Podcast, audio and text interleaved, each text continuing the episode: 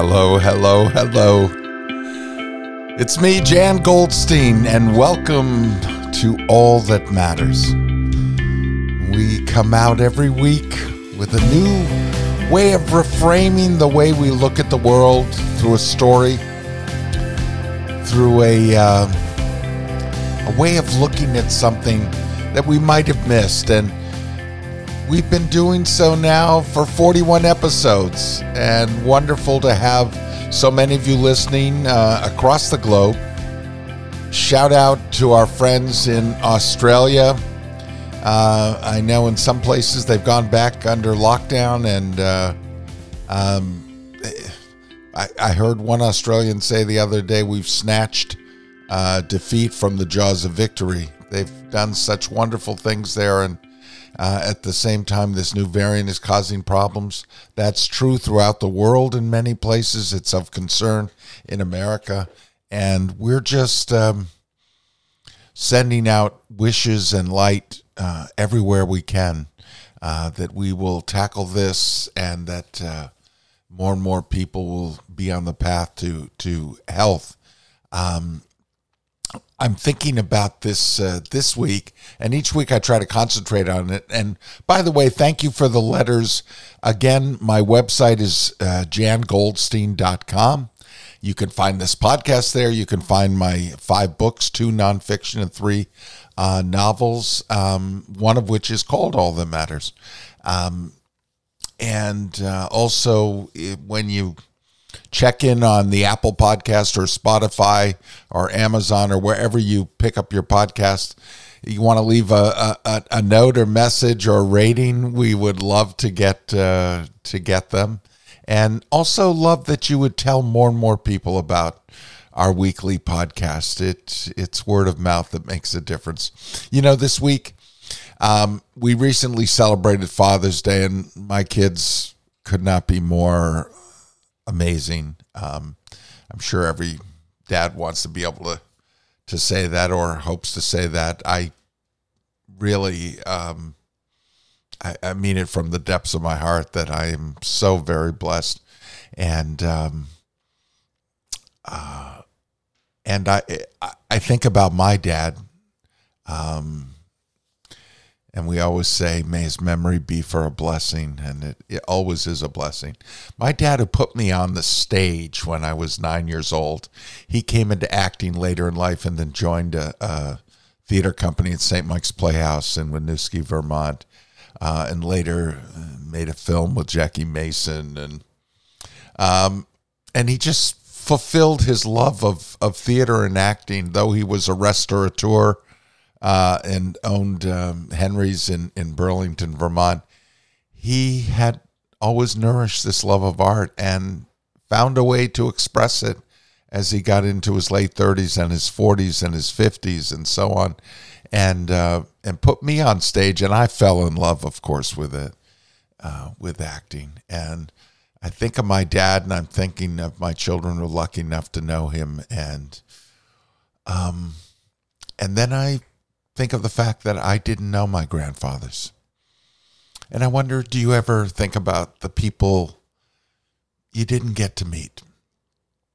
People you've heard about in your family or um, friends or, or certainly great figures I would have loved to have met. Um, but, you know, from a very personal standpoint, I would have loved to have known my grandfathers uh, one of whom came from Poland Russian borders and came to this country um, and uh, made coats. And there are all kinds of stories about him. He was a furrier, a, a tailor, somebody who sewed together uh, things and, and, and built a life for a family here in this new country uh, and that was Max Goldstein. And then there was my mom's dad, uh, Alfred Butterfield, who um, was a country doctor and lived on the border with Canada and Vermont, in North Troy, Vermont. And back in those days, um, there were no cars, and uh, he would take his horse and buggy and go up into the hills, and you would visit people in their homes. Um, for the most part, uh, you would tend to people where they lived. And I've seen pictures of him and heard stories about him. And this week, one of the stories I was concentrated on um, was about my grandfather and his horse, Jimmy. And he used to um, take Jimmy up into the hills. And one night, I'm told of a story my mom passed on to me um, where it was dark late at night and he was uh, received word that this woman was in some distress giving birth and he got uh, in his uh, buggy and harnessed up uh, Jimmy, and they went up into the hills.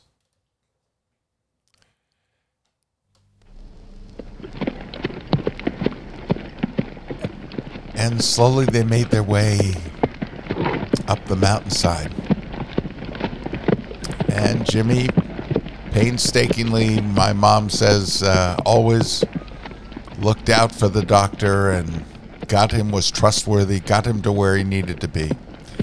And um, my grandfather got to this home and saw to the needs of this woman. Um, and soon enough, that baby was born. And it was just his skill. My mom had to- heard the story both from the family themselves and also from uh, from her mom, my grandmother, and uh, and from her dad, and he delivered that baby, and they started later on in the evening. By the way, back in those days, you weren't paid oftentimes in money.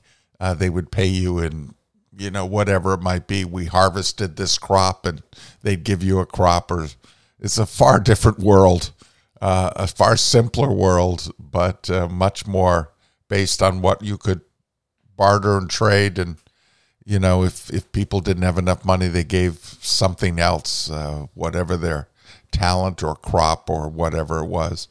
And um, I think about my grandfather making his way back down the hills in the in the in the um, dark of the night, coming home to his home in North Troy, and a storm broke out. And my mother said it was just like stunning storm and just uh, absolutely drenched. And as they're uh, making their way down, back down that that hill, Jimmy suddenly stopped, and my grandfather urged him on, and Jimmy would not go.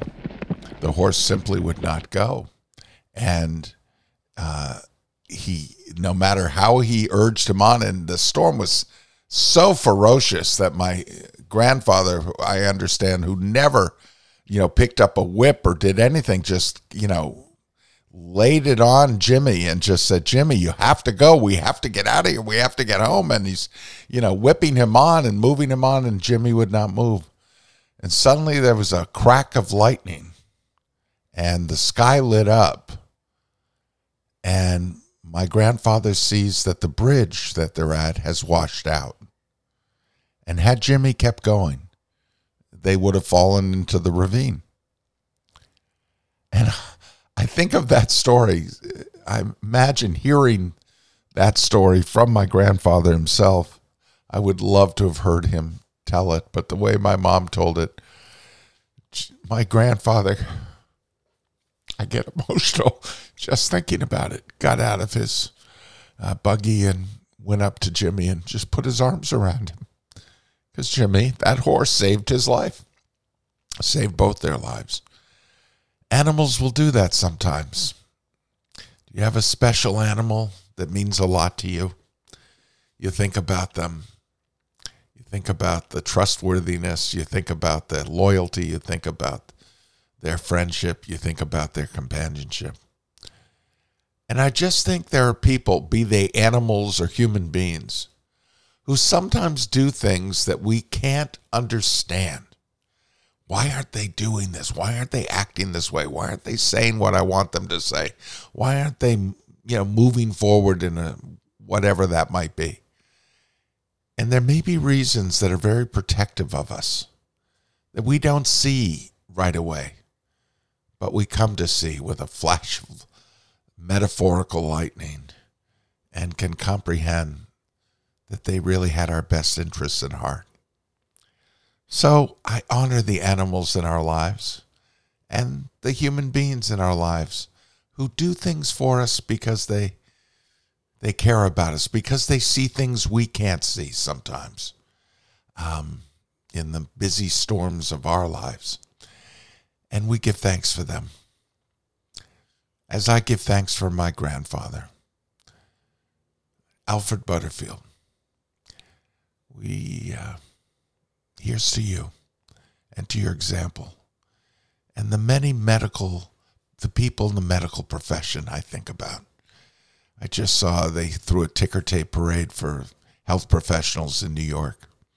You think of all those who go unheralded, and what a wonderful thing for people to express their enthusiasm and their gratitude for sacrifices we can't begin to think about. I think of my grandfather going up into those hills in the dark of night alone with just his horse to deliver a baby made a difference to that child and to that family. Each one of us can make a difference in our own way. And whether they're through our dogs or our cats or our horses or our friends, we rely on them for so much. We rely on them to be eyes when we can't see and ears when we can't always hear. And we get to give thanks so in the coming week, in think about somebody that you may have not thanked. And whether they're here or they're not here like my grandfather, maybe lift a cup and toast them. Maybe write a note to them, either on a piece of paper or in your heart. Maybe just acknowledge them. And in so doing, deepen your connection. Yes, life can be that good. When we take a moment to give gratitude and thanks, when we think about people who have impacted us, either in person or in memory, we are enriched. We are better. And we can see the light in an even brighter sense because they were indeed and still are a part of us. Until next week, I'm Jan Goldstein, and this is all that matters.